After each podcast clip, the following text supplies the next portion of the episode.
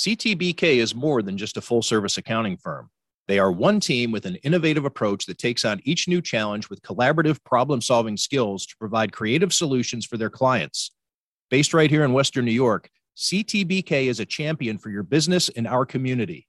Additionally, CTBK goes beyond tax and attest services by offering a wide array of consulting and outsourced solutions tailored to meet the unique needs of your business, allowing you to focus on your operational and long term strategic goals. Whether you're a large corporation, a small business, or somewhere in between, the team at CTBK is determined to help you succeed. Visit ctbk.com or call 716 630 2400. 716 630 2400 to learn how CTBK's one team approach can work for you. Welcome to another edition of Tim Graham and Friends brought to you by CTBK, CPAs and Business Consultants. I'm Tim Graham of The Athletic here with my usual co host, Jonah Bronstein of the New Bronstein Times. And uh, joining us for this episode from Manhattan in his CBS News office, Jeff Glor, CBS Saturday morning anchor, the pride of Kenmore East, Syracuse University, and in September we'll join the Buffalo Broadcasters Hall of Fame. Um, are you old enough to be in a Hall of Fame, Jeff? I I don't know. I, it makes me feel old. It also makes me feel like anybody can get in. Well, you do have the credentials, but you're right. I, it is. I mean, you are going to get into your Hall of Fame at a, a younger age than Tom Brady will be getting into his Hall of Fame. That feels good. So, Jeff's also in the Kenmore East Performing Artists Hall of Fame, which I don't have that distinction of saying myself. You will someday, Jonah. Who else is in there? Others, maybe Adrian Adonis. I don't know. Adrian Adonis is another Kenmore uh, East graduate who just had a docu uh, episode of uh, uh, the Dark Side of the Ring uh, on this season on Vice. Keith Frank. Um, they get back into his Buffalo days uh, as a as a mob tough guy, shaking mm. down people for money owed. Jeff, did you ever have any of those experiences at Kenmore East? With the mob? No, I think as a yeah, later. as a tough guy, you know, as an enforcer. No, that was only when Jonah was at Kenmore East. well, how what's going on in your office? I always like to talk to uh, these big guys, these big guns, and they're coming to us from their office. They have cool stuff in their office. Do you have cool stuff in your office? Yeah. So this is this actually is a relatively new office. They moved us a bunch of the executives took over uh, a row where the correspondents uh, used to sit. So they moved us here um, just a few months ago. I'm, I'm actually on the Sunday morning floor. Um, and so you have, uh, well, here, I'll show you. Um, uh, let's see. So, I mean, I'll, I'll give you the office tour, but I don't think a lot of the Sunday morning people are in right now. Mo this Rocca, is very Letterman esque. Let's see what we Mo find. Rocca not here. Jon LaPook is back there. Jane Pauley's office is right here. Jane's very nice, I have to say. She's not in right now, um, but if she was, uh, I'm sure she'd be happy to talk to you. And um, if we go in, back in the office, it's not that exciting, but um, I have a director's chair which is folded up. I should probably put that out somewhere. I don't know, pictures. Uh, Iraq, Ghana. First time I filled in on PBS. This is from a dish segment we did in the backyard with an Argentinian chef named Francis Mallmann. Some awards, more Iraq stuff. Got a buffalo picture. Um, the family. This is a photo we, or a caricature that they had made when I left Syracuse, the local news job in Syracuse. That's me in my favorite thing, which is an F 18 Maverick style and this is a a sultry picture uh, that I took when I was doing evening news. It's uh, I mean that's that's a good looking guy, isn't it? I would. okay, so uh, the uh, the building is on fire.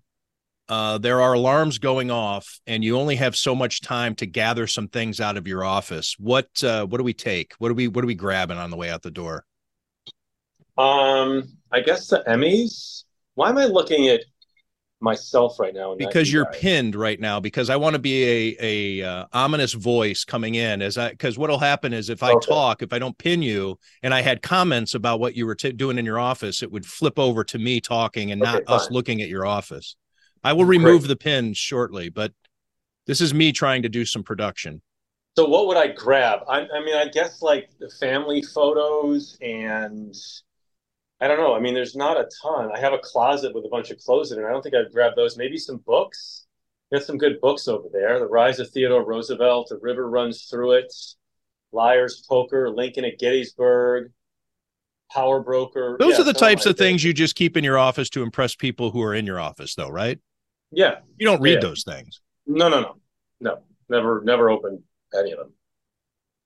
Of course not. Um, yeah, good. Well, that's good to hear. I, I like to know that you're a regular guy. Yeah. so we always like to have you on, Jeff, to talk about your beloved Buffalo Bills, and it's that time of year. Yep. Uh, the excitement level is, I think, down compared to last year and the year before. Uh, the Bills are flying under the radar a little bit. Jonah and I talked about that on the last episode. Probably a good thing for this team. But um, and we were talking about it yesterday uh, over the phone. Is that I think they're as good as they were last year, and so it is it is a strange phenomenon for people to kind of be a little suspicious of the Bills, or I think even diehard fans are dreading um, not being as good as they have been. The windows closing is a narrative we're hearing more and more. Where are you in terms of your your outlook for 2023? Well, I, I agree with you. I think it's it's weird but understandable. Like you know, last year they were the clear favorites, right? Which was odd to be in that place, but it came off that the Kansas City game, right? The which should have won. Um, and this year's coming off sort of that dud against the Bengals. But it is it is weird that last year we were the the I don't want to say prohibitive, but but the but the favorites to win the Super Bowl. And this year it's like what we're like maybe slotted like three or fourth in terms of favorites. So, but you know, we were talking about this on the phone a little bit yesterday. I and I, I the big question I asked: Are the Bills better or worse this year? And I, it's hard to say they're worse they're certainly um, not worse. They're, they're, I, I, mean, think, they're worse at one position, maybe, but I think better in a lot of ways. Yeah. So, so then, why in that case are they? Did they have they have have some people soured on them? I don't know. Maybe they're just. Well, Jonah, what do you think? It? You say the one position. Are you referring to inside linebacker? Yeah, I mean, they went from a guy who was playing in Pro Bowls and got a pretty large contract and was a star player, captain, player to an unsettled situation behind him I mean, they're definitely worse at that position, but overall, I don't know if the defense in the front seven is any worse, and I definitely don't think the overall roster and makeup of the team is any worse, and I, I think they're a little bit better. I think running back is another position that doesn't get talked a, a, lot about because I think people are tired of talking about running back, and the t- the offense always seems to do well without that proven number one running back. But I do think they may have taken a step back when you they lost Devin Singletary and then losing Nyheim Hines to the injury. And I know Damien Harris is in, and that solidifies it. But uh, that's a shifting; those are some shifting sands back there too. I think uh, but again, there. I'm just bringing it up for the the sake of discussion. Well, I, I real quick, I think they're better there. I think James Cook was excellent as a rookie, and him being the lead back with his speed and what he might be able to do as potential to be, uh, you know, one of the best runners the Bills have had in, in a number of seasons. And I like Damien Harris and Latavius Murray may or may not make the team or be a guy who's active on game days, but as a third running back as an option there, I think he's better than what the Bills might have had in that third spot the last couple of years. If you're the Bills, why would you not potentially be entertaining the possibility? And I'm not saying it's a good idea or not of Dalvin Cook or, um, you know, somebody like that or a Jonathan Taylor trade? Is it because you, you think that James Cook can break out? Well, I, I think it it feathers into the overall discussion about running backs in the National Football League now and how they are coming back to uh, uh, to reality in terms of the financial situation. They want more money than teams believe they're worth, and getting Dalvin Cook now uh, doesn't mean that you're going to get him for a bargain. Dalvin Cook is no longer a Viking because he wanted more money. Austin Ekeler wanted out of uh, Los Angeles because he wanted more money, couldn't get it. Um, a lot of these running backs want it to be 20, uh, 2011. They want it to be 2005 in terms of compensation. And Brandon Beane just doesn't want to commit that kind of money to running backs. That's why he'll never draft one in the first or probably second round, definitely not in the first. Um, and they view running backs to be largely interchangeable and to be one of the best values in the league on their rookie contracts because that's when you get the most out of these guys on the rookie contract. Um, so I, think that's really what it comes down to is just a financial commitment on a team that has so many other big ticket items that they need to factor in for a long time to come, namely the quarterback and uh, the things that they like to do on defense with their defensive backs in the pass rush. And a quarterback who runs a lot, especially around the goal line, reduces the need for a high priced feature back. Well, it also increases the risk of injury to that quarterback. You Which, aren't sold on yeah. Kyle Allen, Jeff? I think Kyle Allen is tremendous in those in those goal line situations, and he can pound it in like you know like Craig Heyward. I mean, listen. Um, uh, the other question I, I I got from my brother, I'll give him credit, is he asked me why not mortgage the future a little bit and like go for a guy like Bijan Robinson in this year's draft. First off, I want to know where you get off. Uh, coming on Tim Graham and Friends, brought to you by CTBK CPAs and Business Consultants and ask the questions. I know you're a professional journalist. I know you're a serious Big J journalist, but you're the guest on this show. And right. this, you were not asked to come on this program to have your little personal sports talk program where you get to ask the questions and find out. So you are the guest. You're supposed to be telling us what you think. All right. You're or do you want? You. Can you at least understand that premise? I mean, we can. Julie, I'll answer your questions, but I just want you to at least, if you can fathom yeah. where I'm coming from. This happens every time. I feel like, and I just start popping off questions like, "Yeah, you're right. Like I'm conducting the podcast, and in fact, I'm not." Which improves it dramatically. I mean, let's be. I, I'm I'm pushing back because I'm a little intimidated.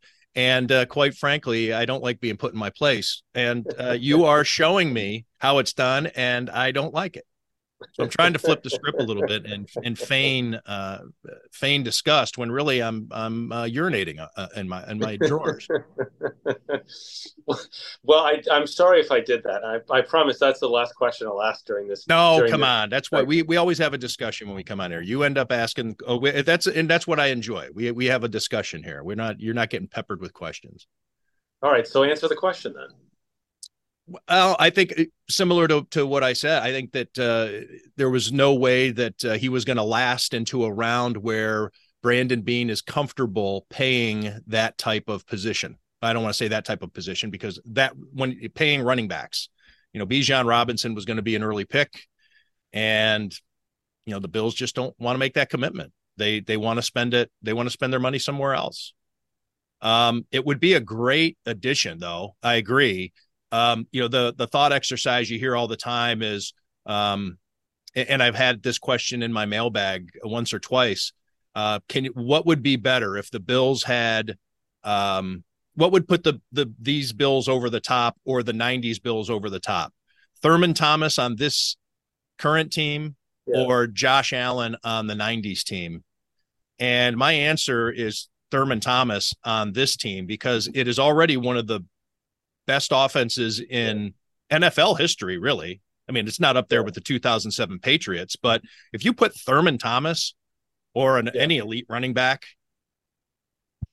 all right, I don't want to belittle Thurman Thomas by saying any elite running back. Thurman Thomas is, I believe, underrated, and he's in the Hall of Fame. Yeah. That doesn't yeah. mean that Dalvin Cook is, you know, of that ilk. But anyways, that's my that's my take. But you grew up watching those teams. What do you think? What if well, what, oh, if, go ahead, just, what if the Bills had, let's take Thurman Thomas out of it. What if the Bills had one of their more recent first round draft picks at running back, Willis McGahee, CJ Spiller? I mean, Marshawn Lynch turned out very good on another team, but the the Bills didn't have a great history with using first round picks on running back. Would one of those type of players elevate what they have right now. Yeah, you can argue that the Bills have maybe the greatest running backs of any team in NFL history. If you take them from the arc of their team up to maybe the Chicago Bears.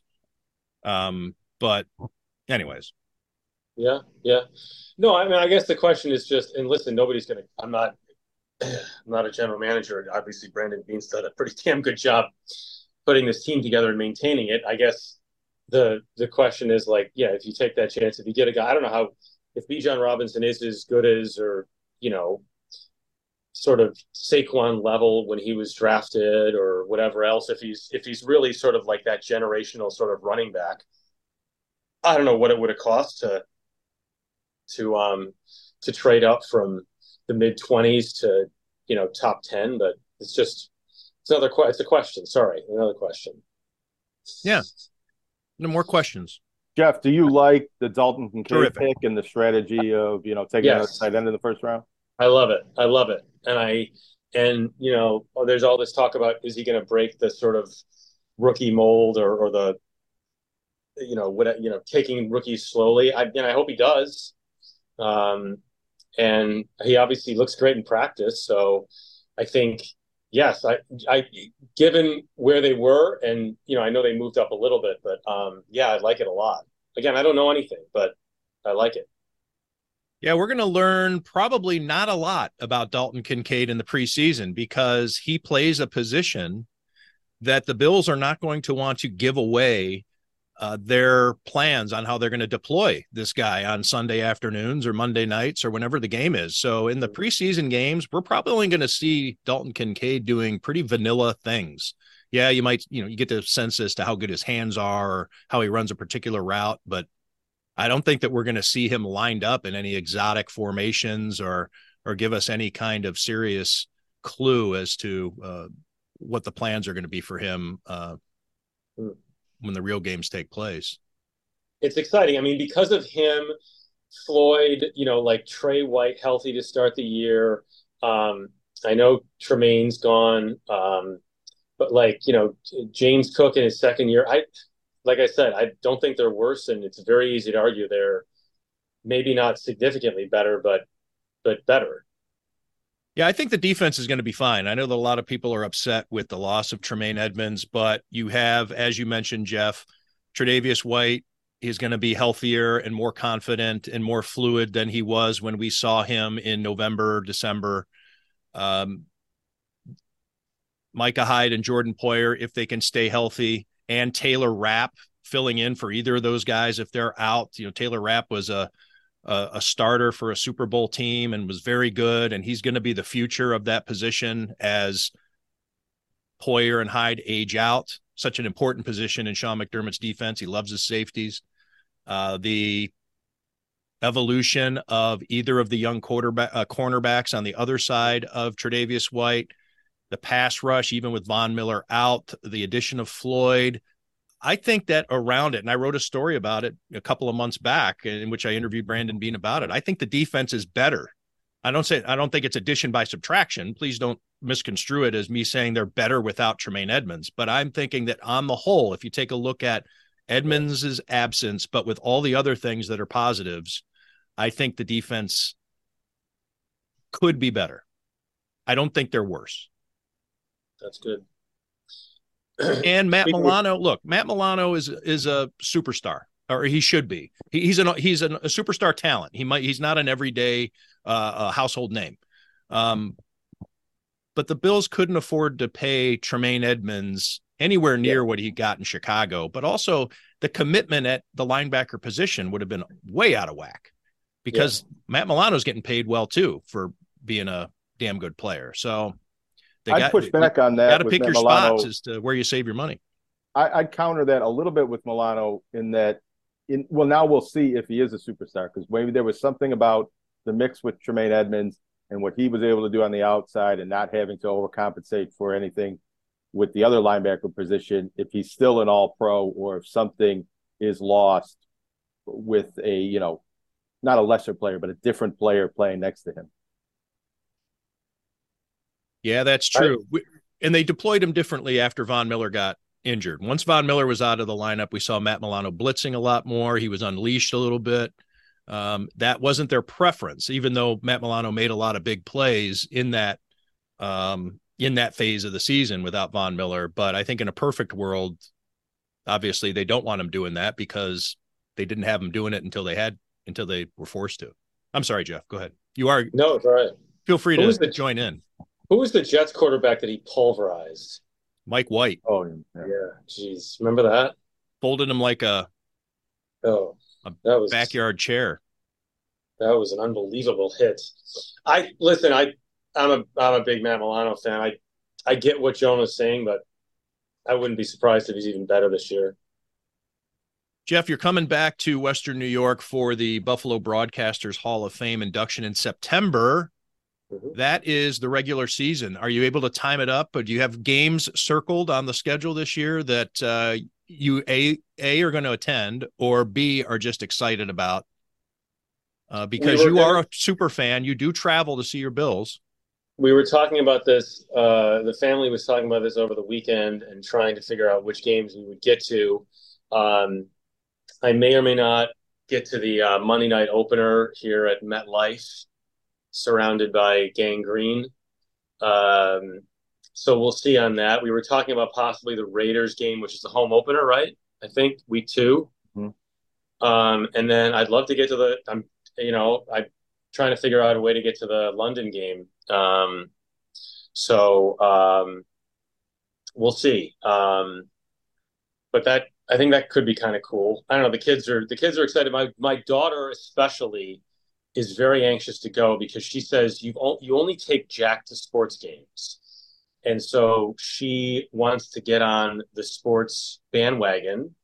And I've we so we tried to watch the Hall of Fame game last week my son was away at camp and I was I said, All right, you want your football education. Well, wait a minute. Like, if you want to get her into sports, why are you doing that? I don't know. I mean, why are you having her watch the Hall of Fame game? Well, yeah, it was bad. It was it's, because I, she knows I, her father. She can tell her father's not even into it. I know. Well, you were well, probably on was, your phone. You're looking out the window. I was starved for football. Yeah, she didn't last long, but I was trying to give her. You're right. It was. It's. It's. It's but listen, I, I give that it was. I know it, you got you got backups or backups to backups playing, but I thought that um, Tirico and Collinsworth were on their game, and it was sort of ah, I was just fun to see. It was like the first sort of like nationally televised football NFL game since the Super Bowl, so kind of a big deal. As a professional broadcaster, is that an insult? Are you are you a journalist? Are you a broadcaster? You're a broadcast journalist, I guess. Yeah. As a professional broadcast journalist, what are your thoughts on the different crews? Everybody has their opinions. You just mentioned Tirico and Collinsworth. There were some kind of uh, bigger stories last year about guys not doing as good a job as they used to. Uh, Tony Romo took a lot of heat for not being prepared for games. Uh, Al Michaels didn't sound like he was uh, totally connected to the broadcast anymore, doing his uh, gig for Amazon or whatever it is. People were wondering what you know. Al Michaels just didn't have it. What are your thoughts on the different crews? Rank your top your top few, or is there one you hate listening to? I mean, Al Michaels, I think, has always been you know the gold standard for me. Um, and yeah, I know he's doing he's doing Thursday nights now. I guess the the biggest thing that's sort of uh, that I've been a little confused by, and I, I'm not the only one, I think, in recent years, is these guys getting like these like you know 15 20 million dollar contracts a year and i'm like they're good at what they're really good at what they do and they're the most well known are they like that much better than the guys making like you know a million or whatever else. I don't know. I just there's sort of this. It's just there's this weird imbalance right now, and you know, Prime and I know there's more competition now, but there's been a bunch of contracts handed out that seem kind of nuts. Um, uh, now listen, they're the best, so they I guess they deserve to be paid as the best. But that's seen, that's been a little a little weird. Um, I don't get to watch the NFC broadcasters maybe as much. Um, I guess the big thing is what part of the talk last year was, you know, what's going to happen when Tom when Brady takes over, like in the Fox booth, because people thought Olsen was doing a really nice job. Um, so I don't know. I'm not going to ask you what you think of that because I'm banned from asking questions. But um, I, I'd love to. I'd love. I'd love to hear what the audience thinks. I'm actually not a good person to ask because I'm at the games, so I don't get oh. a regular diet of the different crews. I see the national ones on Sunday night or Monday night when the Bills aren't playing, obviously, but that has increased in recent years. I don't get the, a steady diet of all the prime time broadcasters, yeah. but yeah, when it comes to the Sunday afternoon guys on CBS and Fox, I, you know, because I'm at the Bills game, and then even from the four o'clock game, uh, I'm working during that one. Um, and then there's sometimes it, we're in the press box for a later game. We don't have the sound; they don't put the sound on in the press box and all that stuff. So, it, I'll it, tell you what I think. It, it makes it makes a huge difference when you're watching a game. And Jack, you know, my 13 year old now pays attention really closely. He's definitely into the like he'll tell you if he doesn't like an announcer or does, I think, and he's he's always and he knows in advance, like he looks up who's going to be calling the game, and he's like, Dad, this guy's calling the game. It's gonna it's not gonna be good, or Dad, this guy's calling the game. Um, so yeah, it's a big deal. I remember when we were kids. So when I was a kid, uh, my parents and my grandparents a lot of times used to turn off the the sound on the TV, and we listened to Van Miller, you know, um, on the radio when we were watching the games. So um, I don't. Yeah, I mean, it's it's nice to have like the top guys. Obviously, I'm never going to say. You know, I always love listening to Nance call a game. Um, still, so I hope I hope he gets more of the Bills games this year. Um, and um, you know, always fun to see the either Sunday night football, Monday night football, Thursday night football. You know, you're going to get some of the top guys. Jonah, you were going to say? Yeah, I just wanted to say, you know, my main take is that CBS is the best and a step above all of the other networks, as is the case with the news programming.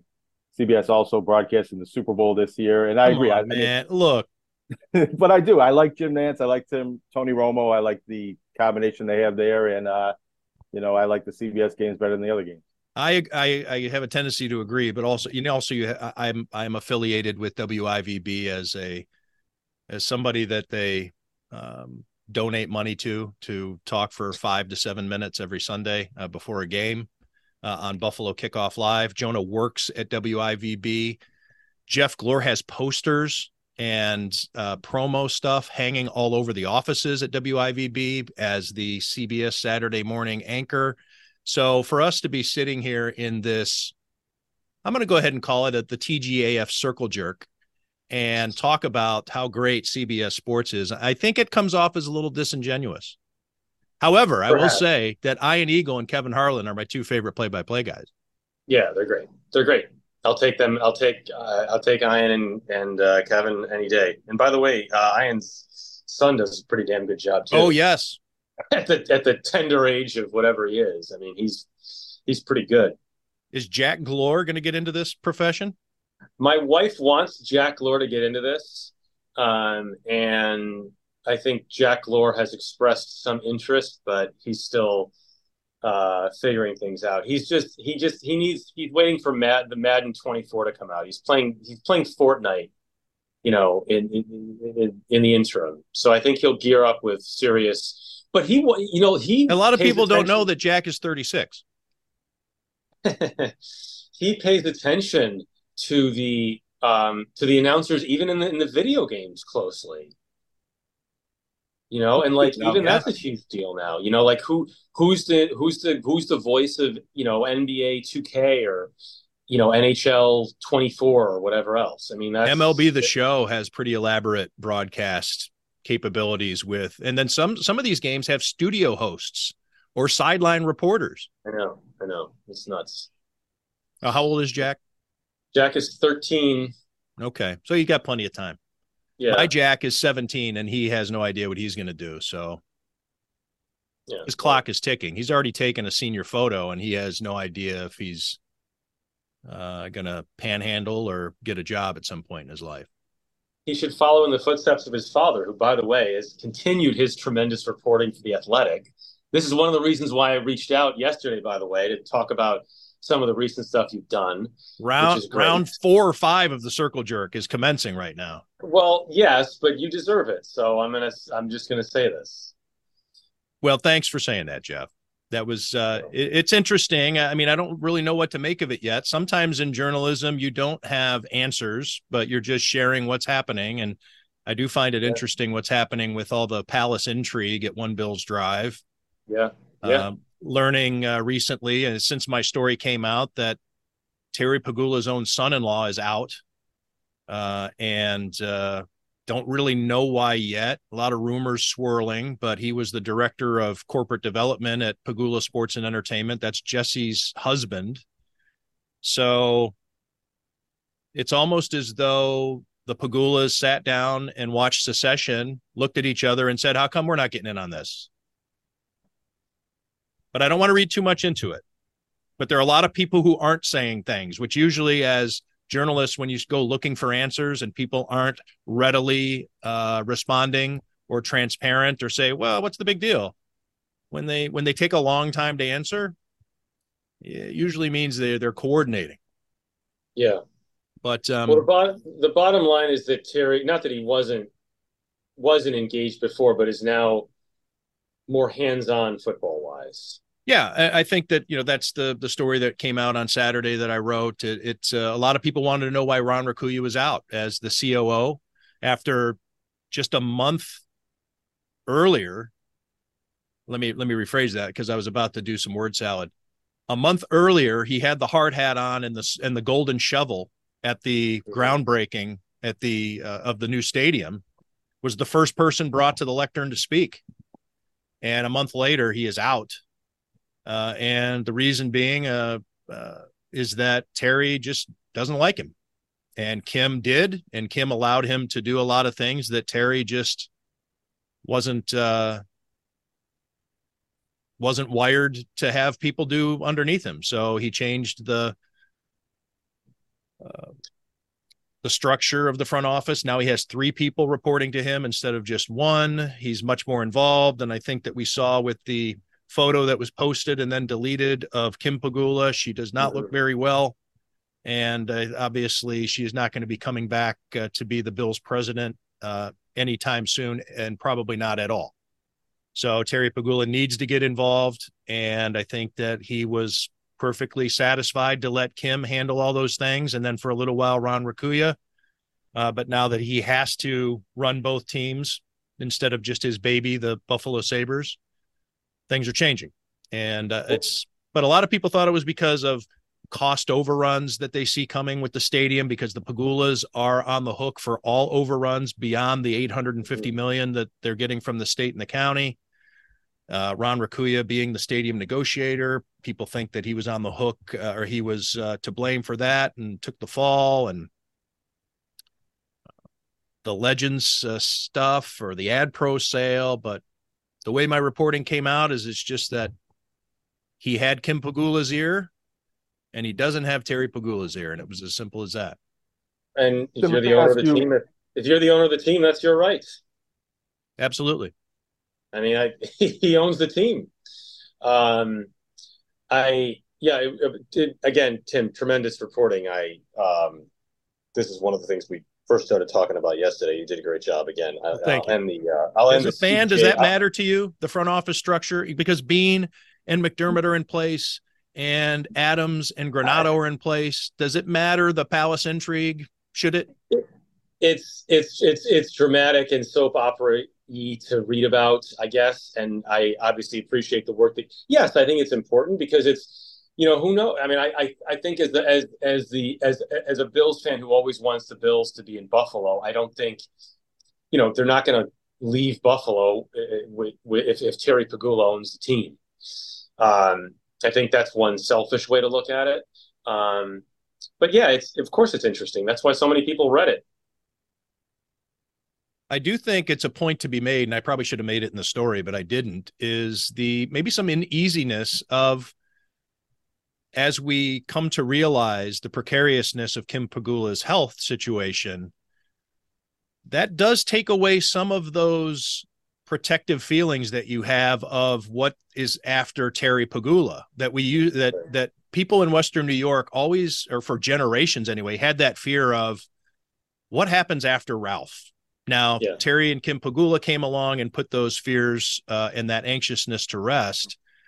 But Kim's being so much Kim being so much younger than Terry, and then a transition beyond Kim maybe to the kids, um, not no longer being in play, you now have a bigger chasm from Terry to the kids. Um, yep. Matthew, yep. just out of college a couple of years ago. Uh, Kelly, uh, I'm not really sure what her plans are to be with the team. Jessie is is in doing great with her tennis career and has a long, probably for her, she hopes a long way to go uh, before she gets into any kind of managerial role. Um, Laura Pegula, uh, Terry's daughter from his uh, first marriage, is said to be getting uh, more of a foothold within the company. So, anyways, it's um, that that's an aspect too that I think probably if fans haven't thought about it, are probably going to eventually. It's going to dawn on them that what happens after Terry. Yeah, I think it's a legitimate um, concern, um, and I, I I do think what Bills fans do have going for them is, you know, for whatever other issues that many people have with Roger Goodell, and I understand that. I, as you know, Tim, I mean, I think he badly wants there to be a an NFL team in Buffalo.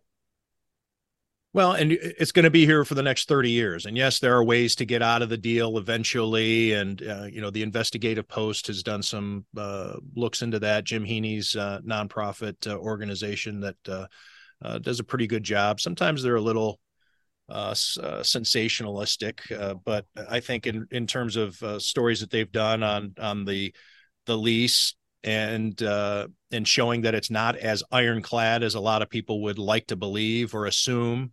that just because it says 30 years doesn't mean they have to stay here for 30 years. But yeah, I, I think that the NFL also does like having its its boogeymen out there. and now it, you know, it used to be Las Vegas, London, now still Toronto it used to be until everybody finally realized that that wasn't going to work. Um, what is it now? San Diego, um, whatever, yeah. Austin. You know, there's all kinds Austin. of different Oklahoma City, Birmingham. They're going to have to cultivate some new boogeymen, but at least for a while, the Bills uh, are going to be here. But the lease effectively, I wouldn't say locks it in, but there's real. If you look into the relocation agreement, it's going to be very hard to move before the 20 year mark of the lease in the new stadium. And also, as long as New York State and Erie County and any of the public entities are willing to put a lot of money into the stadium operations, there's probably not going to be a situation where Buffalo needs to worry about the Bills moving or being sold until some of those dynamics change. Yeah, I, I would agree with that. Um, but the appetite for spending public money on things like stadiums is getting tougher and tougher. And Daniel Snyder, I think, in his behavior, uh, expedited that process among government officials and yep. the public being just tired of giving these people, I'm using finger quotes, uh, billionaires, all this money. Uh, and you, it's obvious in California, it doesn't work anymore. That new stadiums are, are a tough go there. But I, I think that that's, I think that the, that I keep using it, the boogeyman um, strategy is going to continue to work in that regard as long as they can cultivate possible places where the NFL would want to go to threaten your team to put up yeah. or we're leaving. And I think yeah. at some point you may get a situation where it says, all right, well, we're leaving or, or see you later. We can't afford it anymore. Uh, it would obviously be a, a crippling, uh, it would, it would have been crippling for Kathy Hochul's political future or yep. her the ability to even come home to Western New York. But um, I don't know, Jeff. You you have you have thoughts on this? I know I, I, we're probably we're probably uh, unwinding this this uh, this string more than we need to at this point. Uh, maybe.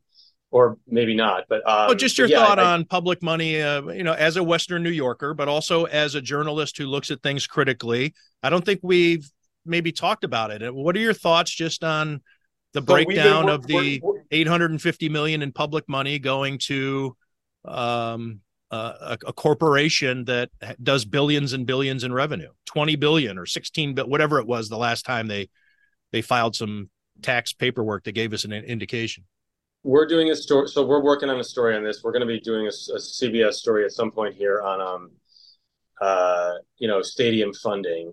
Um, not, I guess I'm giving that away. We haven't even really started to shoot it yet, but we've been talking about it. We're gonna we're gonna shoot it. Um, and I think it's actually we're working on like a two part thing. One will be on sort of funding and that stuff, and not just bills related, but across the country.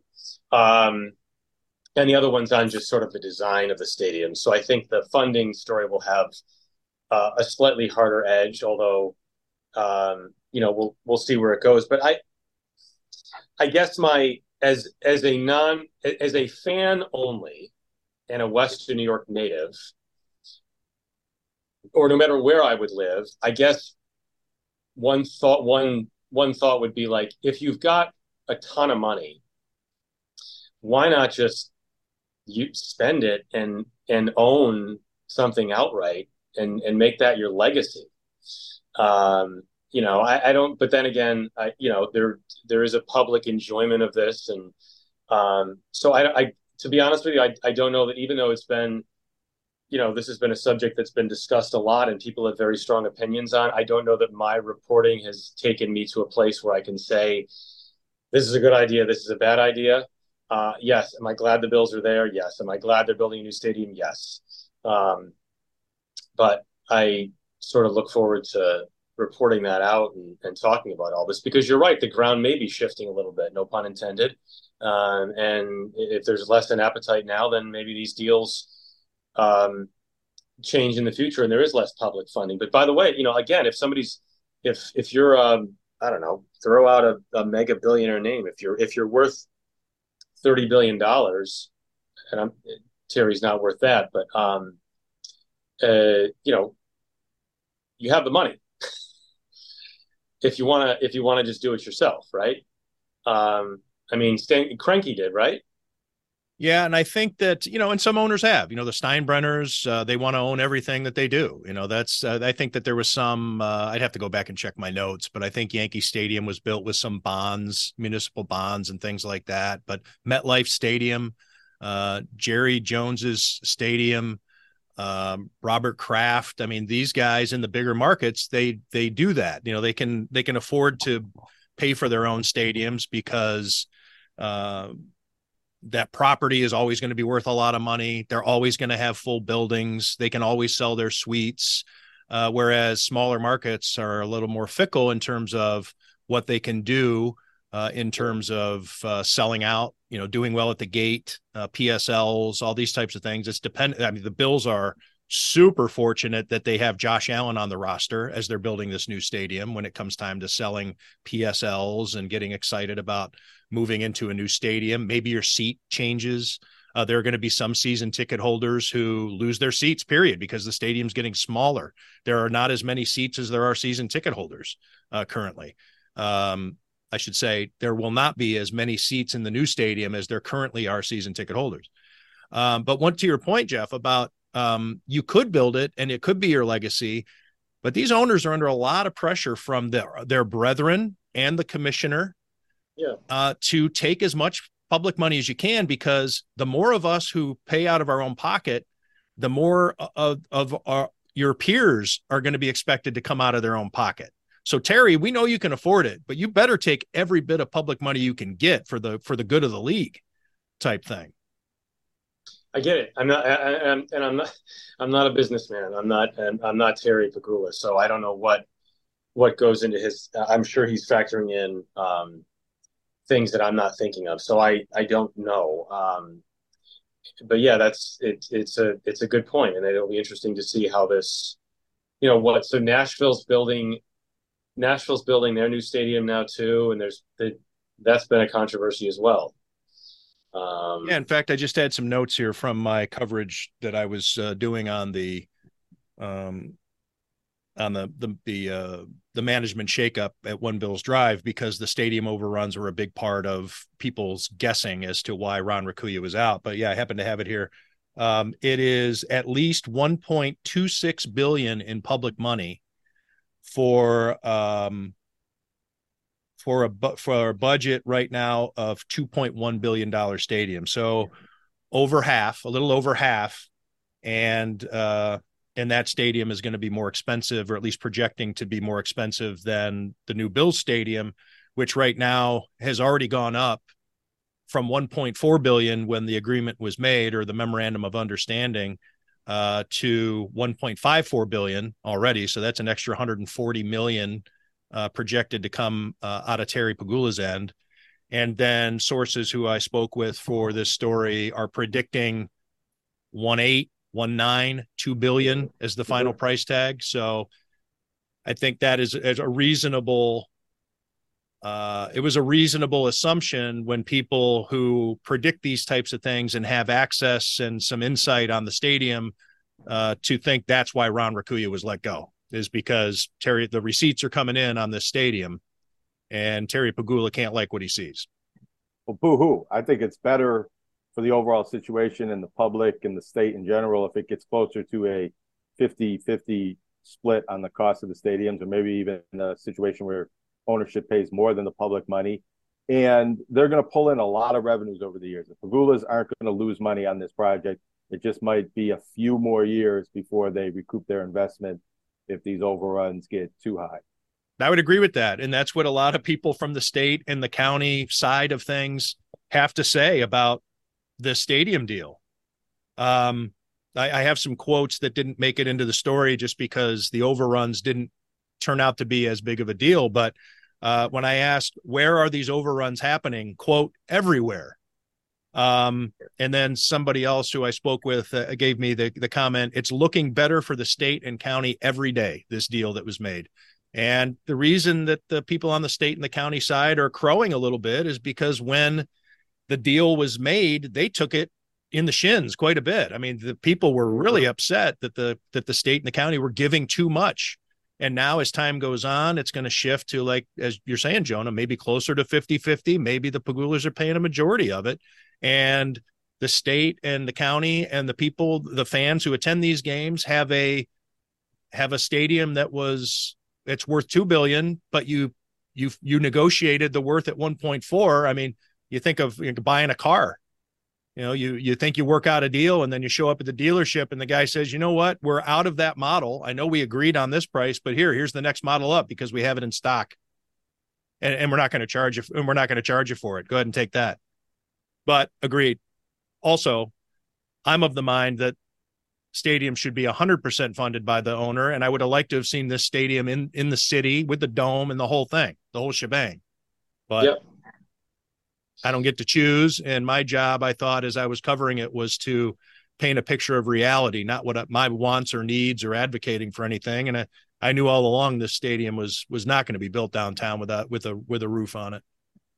Tim, do you I mean, think maybe... the overruns uh, might potentially lead to certain things not being built or certain features of the stadium having to be well, cut out of the plans? I mean, maybe the giant buffaloes, are we not going to be able to there are things where that could change, but uh, from my understanding, uh, when the contracts were signed, there are standards that must be met, and there are NFL standards, and there's all kinds of things, and it, it comes it becomes difficult, if not impossible, to remove things from a project once it's already been laid out. Uh, but you can change things, like for instance, in the maybe the uh, the tabletops in the restaurants are not granite anymore. They're going to be wood you know something like that. But in terms of the general i'm, I'm talking like you're not going to replace things that were supposed to be made uh, in the you know you're not going to turn things that were supposed to be glass we're going to brick them over uh, in terms of the general like the main parts of the stadium the the spaces the suite areas the vip stuff uh, uh, it's it's it pretty much has to stay because it's it's in the agreement. And listen, I mean, I, not that 1.4 billion dollars is not a lot of money, but that number, given the cost of some of these other stadium projects you've seen, it always seemed kind of low to me. Well, the the first number that came in from CIA, CAA Icon uh, that the Bills contracted to do a study on what the stadium would cost came in at 1.5 billion. Then when they got in bed with Legends, Legends did its study and it came in at 1.4 billion. So that and this was before you know, this was co these were using like materials like there's COVID stuff baked in here where the the economy was a lot different uh, than it yeah. is inflation. You know, we've been talking to you know. You, you, you turn on the nightly news and or CNN or Fox News or whatever, and everything's about inflation. Well, that's happened within the last couple of years. You have New York, you know, union prices and the weather in Buffalo. There's all kinds of things that can cause delays. So the the projected number before the before the deal was even struck went down somehow by a hundred million dollars from CI, CAA icon to legends. And then so I, I think that the state and the county liked those numbers. They were negotiating off of those numbers and maybe maybe not maybe more than maybe um this is this is an educated projection on my part that they were thrilled to go ahead and hammer out an agreement and knowing that the Pegulas were on the hook for the overruns and sorry you know uh, we assigned the agreement go build your stadium we know it's not coming in at 1 4 or 1 5 so go ahead you're you're on the hook for the rest well maybe maybe terry knew all that to begin with and he knew it was going to cost a lot more than that and he was prepared to pay for those overruns, but that's why he wanted the public money. I don't know. No, nor do I. And Terry Pegula hasn't done an interview outside of the Bills in-house media for years, and I don't know that uh, he'll be doing one anytime soon. And things have gotten only more difficult for him with his family, and mm-hmm. uh, you know the the state. You know, there's there's he and he's just not a talk. He's not a chatty owner. Never has been, and he has reasons uh, to talk even less now than he used to. Um, Jeff, what else? You, oh, go ahead. No, it's all right. I, I, I, I well, listen, I, I, haven't spoken to him in a while, but I, I, I've, I, I enjoy the time we did spend together, which was years ago now. Um, so, um, yeah, no, I, but I get there's a lot happening. So, um, I, and I don't know, uh, I, I don't know what his, what his, what his thinking is. Um, uh, right now. And I'm not saying that in a, in a in a bad way that he's that I think he's thinking wrong necessarily. I just um, you're not going to know unless he talks to somebody. And I'm here. Same, yeah. Uh, we'll we'll race. We'll we'll uh, we'll see who gets him first. Yeah. I like your chances, Jeff. Um, like what else are we working on?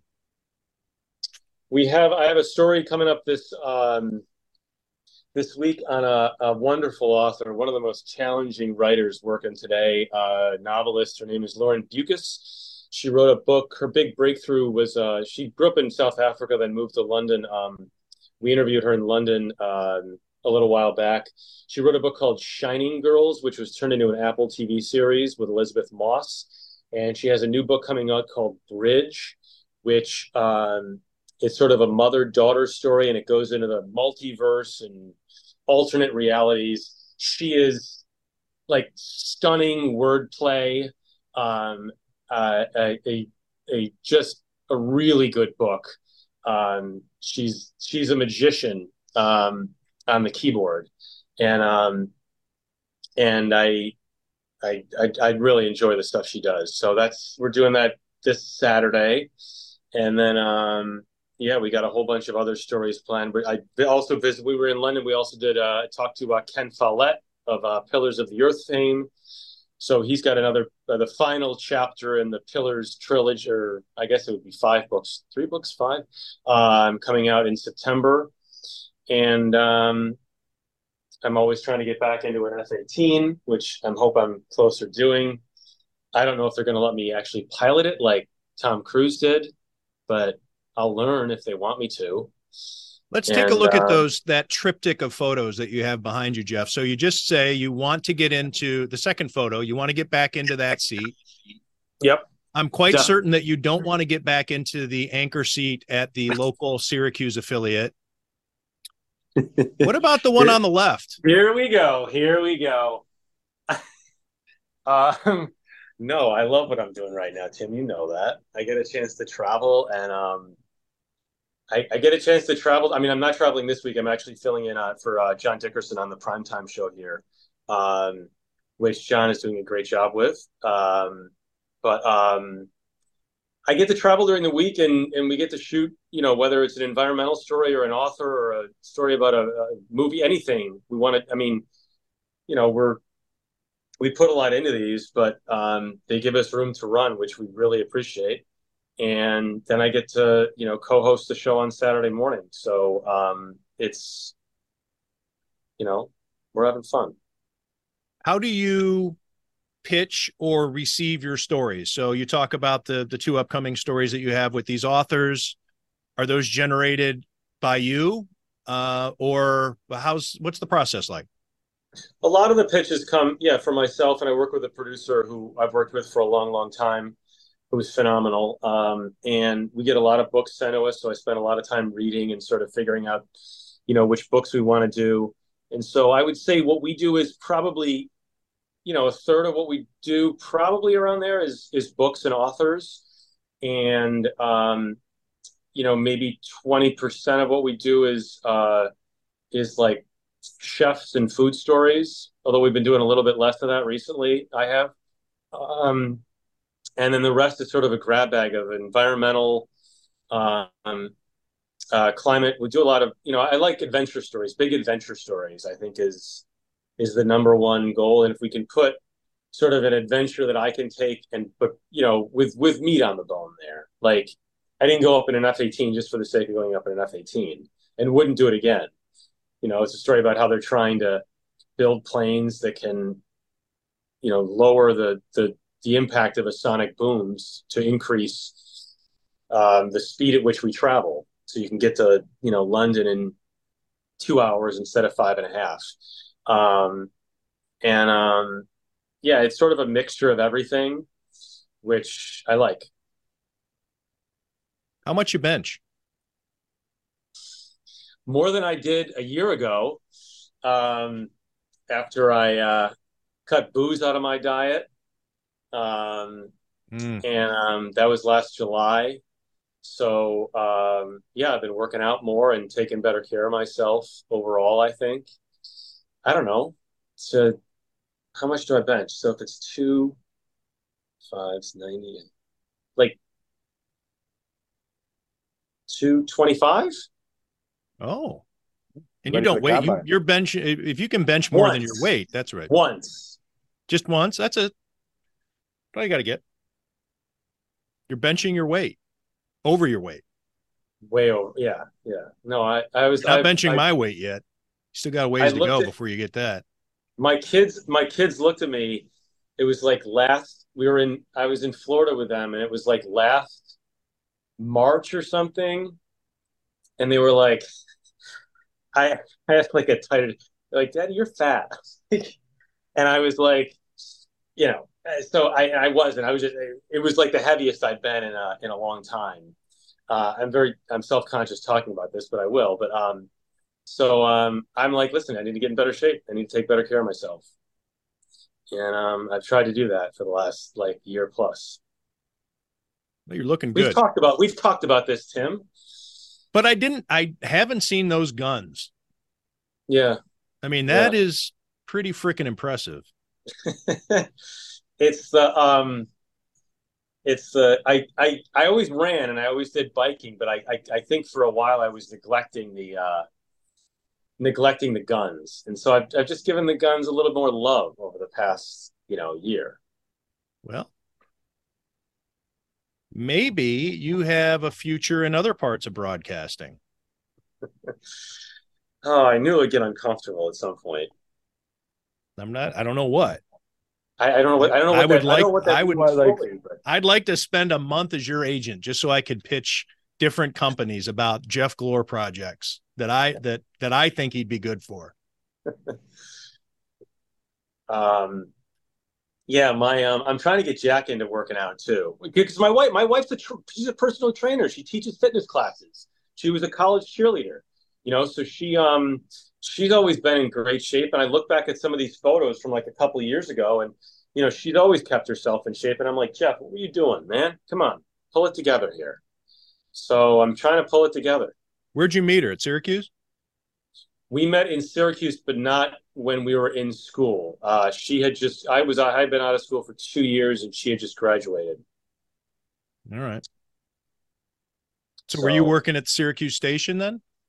I was working at the Syracuse Station and and then she started there um, working on the assignment desk, and that's where we met for the first time. Yeah. And, and then what and then we story. sort of and then we sort of drifted apart for a while and uh then got together like a year and a half or so after that and she's not from Western New York, though. no she is from uh she's from pennsylvania uh northern pennsylvania not not far from binghamton All right. Uh, all right. Um, I, I approve. I don't know why I'm asking you these questions. I'm saying, all right. Like, okay, fine. she's an eagles fan Awesome. which by the way the It It might have to come into play at some point. You would hope it does. I hope I would be thrilled with a Bills Eagles Super Bowl. Um, the NFL just released their top ten players. Like I think so. They release. I saw it on Instagram, and I think the Josh the Allen's number actually- eight. And Jalen Hurts is three, and Joe Burrow is like five or six. I like Jalen Hurts. I think he was phenomenal last year, but like, is that I don't know. And these are the players. The players vote on this. So you can't blame the media. Yeah, yeah. It's not And like was- keeping Alex Mogilny out of the Hall of Fame or anything like that. There's no buy. It's these are the players voting on it. Yeah. Bosa was four. I was surprised by that. I mean, great player, but that's a that's a big number. I think Josh Allen's the second best quarterback in the NFL. I agree. And I'm I'm never known as a homer around here. I'm usually the cynic, but I think going into last year, I thought he was number one, and Patrick Mahomes, over the course of the year, reminded me that okay, there's still a little there's still a little difference there, but I think what Josh Allen can do is special, which is why I wrote the story I did to preview the 2022 season, in which I compared what Josh Allen does as reinventing the quarterback position, like Randall Cunningham did back in the whatever year that was. He was on the cover of Sports Illustrated's preview edition as the ultimate weapon. And I think that Josh Allen is Randall Cunningham, but add a fullback in there too. Yeah. Add, uh, you know, because you got the weight difference and the, everything's, he's better than Randall Cunningham as a quarterback, and he's a better runner than Randall Cunningham. So, anyway, Yeah. speaking of Eagles, anything else you want to talk about, Jeff? We kept you on the on the horn here for a long time. I'm Jonah, happy anything you need to needle Yeah, uh, uh, Jeff about? Any any secret Williamsville East shit you guys need to discuss?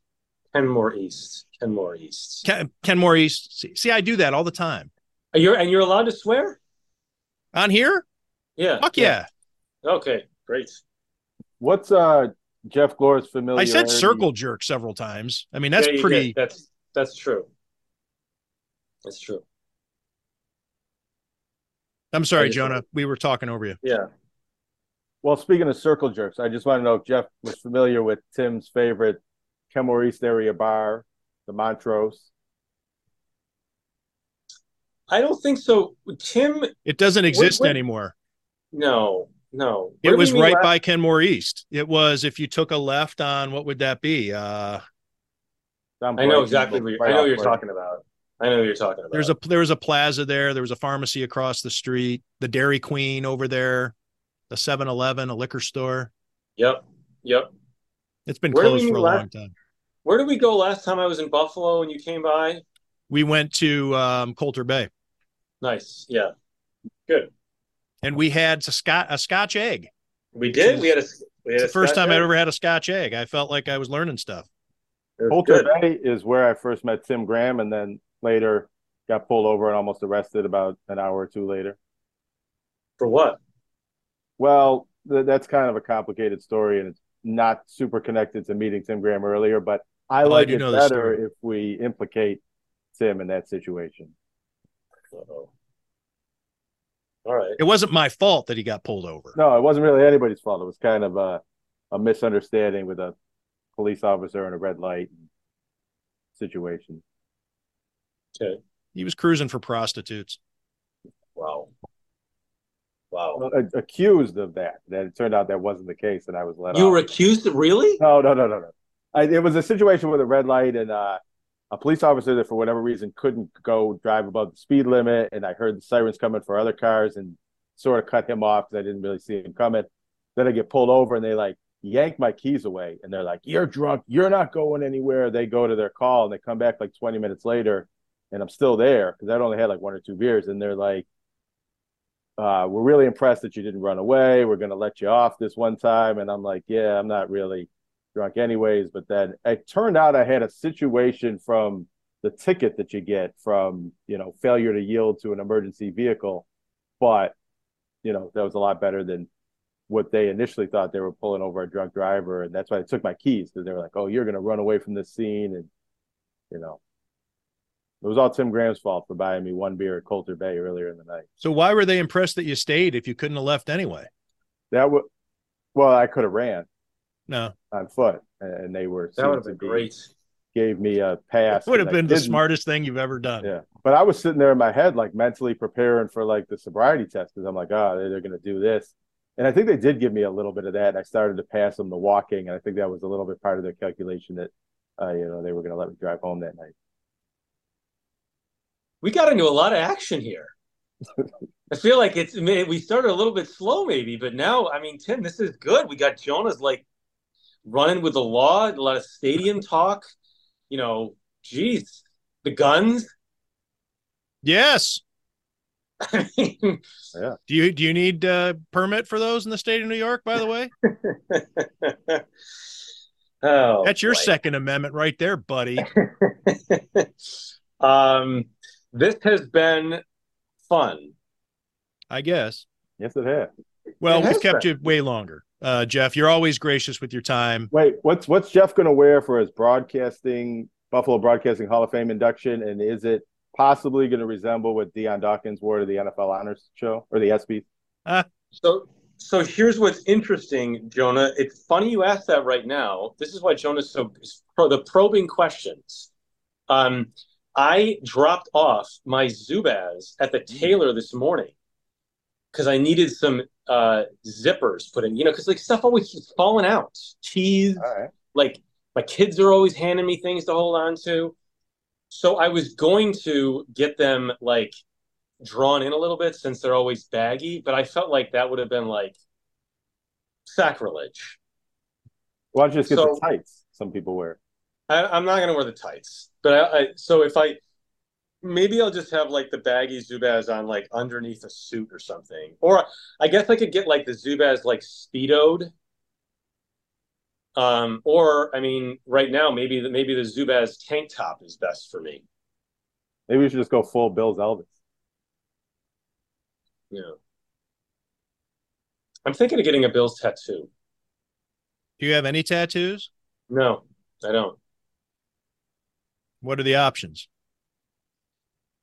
I it would just be like the logo. I mean, I, I I sort of thought to myself this morning, if they win a Super Bowl, I would get some sort of like that Super Bowl number and like a Bills thing. I mean, I'd probably get a couple other tattoos at the same time just so people didn't think that my life was completely Buffalo Bills, even though sometimes it can be. But yeah, I would do it. Where I don't know. You get a Syracuse S and uh, a silhouette of Walter Cronkite delivering the uh, JFK news. There you go. Glasses yeah. off. Yeah.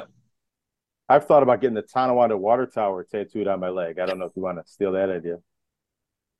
It's not a bad idea. It's iconic. Yes, it is. I mean, it is iconic. That is it. It's not. It's not a terrible idea, Jonah. Honestly. Um, but um, yeah, I don't know what else I would get if I got a tattoo. What I what I would get, you know, the map of Niagara County. No, yeah, I'm not from Niagara County. Um, Jeff, go bother Jane Pauley. Um, all right. Thank you for uh, spending your time with us. Thank you for uh, thank you for having me, and um, I hope I wasn't too boring, but I hope we can do this again soon. Listen, Tim, I seriously, the work you're doing, I well, I, I don't mean to CJ it again, but it's awesome. And Jonah, I am thrilled Thank that you. you are doing. I am thrilled that you are doing so well at uh, IVB. It's awesome that you are there, and um, I love you guys. Thank you. Thank you. Love, you, love too, you too, Jeff. And uh, we'll see you here in a couple of months. Thanks oh, to everybody out. London. Uh, oh, Right. Well, what's what's first, London or the Hall of Fame? I don't know if I'm going to be if I'm going to be uh, the Hall of Fame is first. The Hall of Fame is September 21st, but maybe if we're if we're at the Raiders game, I'll give you a uh, I'll send you a note. All right. I don't know if I'm going to be there, but we'll yeah, figure, it we'll out. figure it out. Okay. Thanks, All right, Jeff. gentlemen. Thank- thanks to everybody out there for listening or watching. Tim Graham and Friends, brought to you by CTBK CPAs and Business Consultants. The financial needs of a business go beyond tax and attest services. That's why CTBK goes beyond accounting services and offers outsourced solutions through their affiliation with CFO Solutions Plus. These additional services allow clients to focus on their operational and long term strategic goals. Trust CTBK's outsourced solutions to provide cost effective, value added financial services tailored to your company's needs. Call CTBK at 716 630 2400. Again, 716 630 2400. Or go to ctbk.com to learn more about CTBK's outsourced solutions.